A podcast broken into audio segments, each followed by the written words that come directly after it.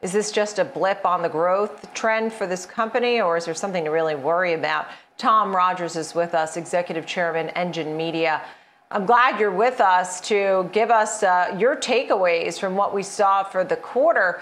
Um, you know, obviously, subscriber growth came in probably around 2 million short, and uh, going forward, the next quarter doesn't look good either. Well, it was certainly a surprise and certainly a disappointment, but uh, you got to remember uh, two years ago, uh, they uh, missed by a couple million subs and uh, recovered uh, very nicely from there. valuation recovered very nicely from there. Even last year, uh, in the in the middle of uh, all this, they uh, had a two million sub quarter, and of course, this last quarter they added four million subs. I think what was most worrisome was that the guidance for next quarter was only 1 million. And uh, that yeah. uh, obviously isn't something that uh, they can continue with if they're going to hit the bull case of 300 million subs by 2024. Uh, but it has been lumpy. They've had this kind of issue before, and they have uh, spurred forward with the number of subs uh, dramatically every time this has happened. So when you look at the quarter, right, and obviously they're over 200 million as of last quarter, not this one. It's the first time ever. I mean, things seem to be going in the right direction for the most part. The slower subscriber growth, I think, caught people off guard. Maybe the company was just a little too bullish in their own guidance, right? Because they guessed um, roughly 6 million, and then the analysts had it at 6.4 million. And then the following quarter, too, they had it at over 4 million. So the analysts, that is. But I think the analysts were basing it on what the company fed them. The company was feeding them some real bullishness. Maybe the company now is trying to do this sort of restart and reset and say, look, it's going to be more like this. Is that okay? Or, I mean, or should we be worried? Well, I don't think this really derails the bull thesis on Netflix. Um, Netflix uh, did show a 24% uh, growth in revenues, and uh, they are the leading streamer by far in a world that has uh, gone to streaming as the mainstay of the media marketplace. They have the highest engagement by far of any of the streaming platforms. They have the lowest churn.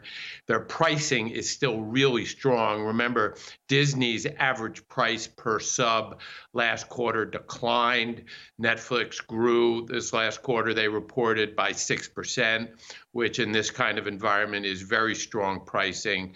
They, they have tremendous global scale and global scale is key to profitability here. I know there's a lot of focus in the United States on all the other streaming services that have launched, but none of those domestic businesses are anywhere near as good as the cable satellite businesses that those legacy companies have been existing in for the last 20 years. And they only get to be better businesses if they have global scale. The only player that's really been able to prove that yet is, is Netflix and they have a program. Right. Let me ask you this. Far ahead. I want I want to um, pick your brain on this because I know you have a bull case basically for Netflix, right? You really like the company, you like what you've seen so far. A little bit of a blip here doesn't seem to matter in your big picture for what Netflix really brings to not only the United States of America but also the entire globe and probably more penetration as as the years go by, right? Because I mean around the globe they still really have some room to run. You said that it, it's going to be the most valuable of all the media companies. So I'm wondering how, how do you determine most valuable? What um, element are you using to call it most valuable? Is it number of subscribers? Is it revenue? Um, how do you make it most valuable, in your words? Well, I think analysts have gotten a little too caught up in subscriber count. Uh, subscriber count is obviously uh, an indication of the ultimate value, uh, but ultimate value goes beyond that into engagement, it goes into low churn, it goes into pricing, which all contribute to, to revenue. When you compare Disney, for instance, to uh, Netflix, uh, you know, I look at it in a back of the envelope kind of way. Uh, Disney has one third the number of uh, subs when you take out the Hotstar India subs uh, that Disney has, which really don't bring any real value to their streaming business. Um, and it has uh, about one half of the price uh, per sub that uh, Netflix has. Uh, Right. So overall, it has about one sixth of the revenue.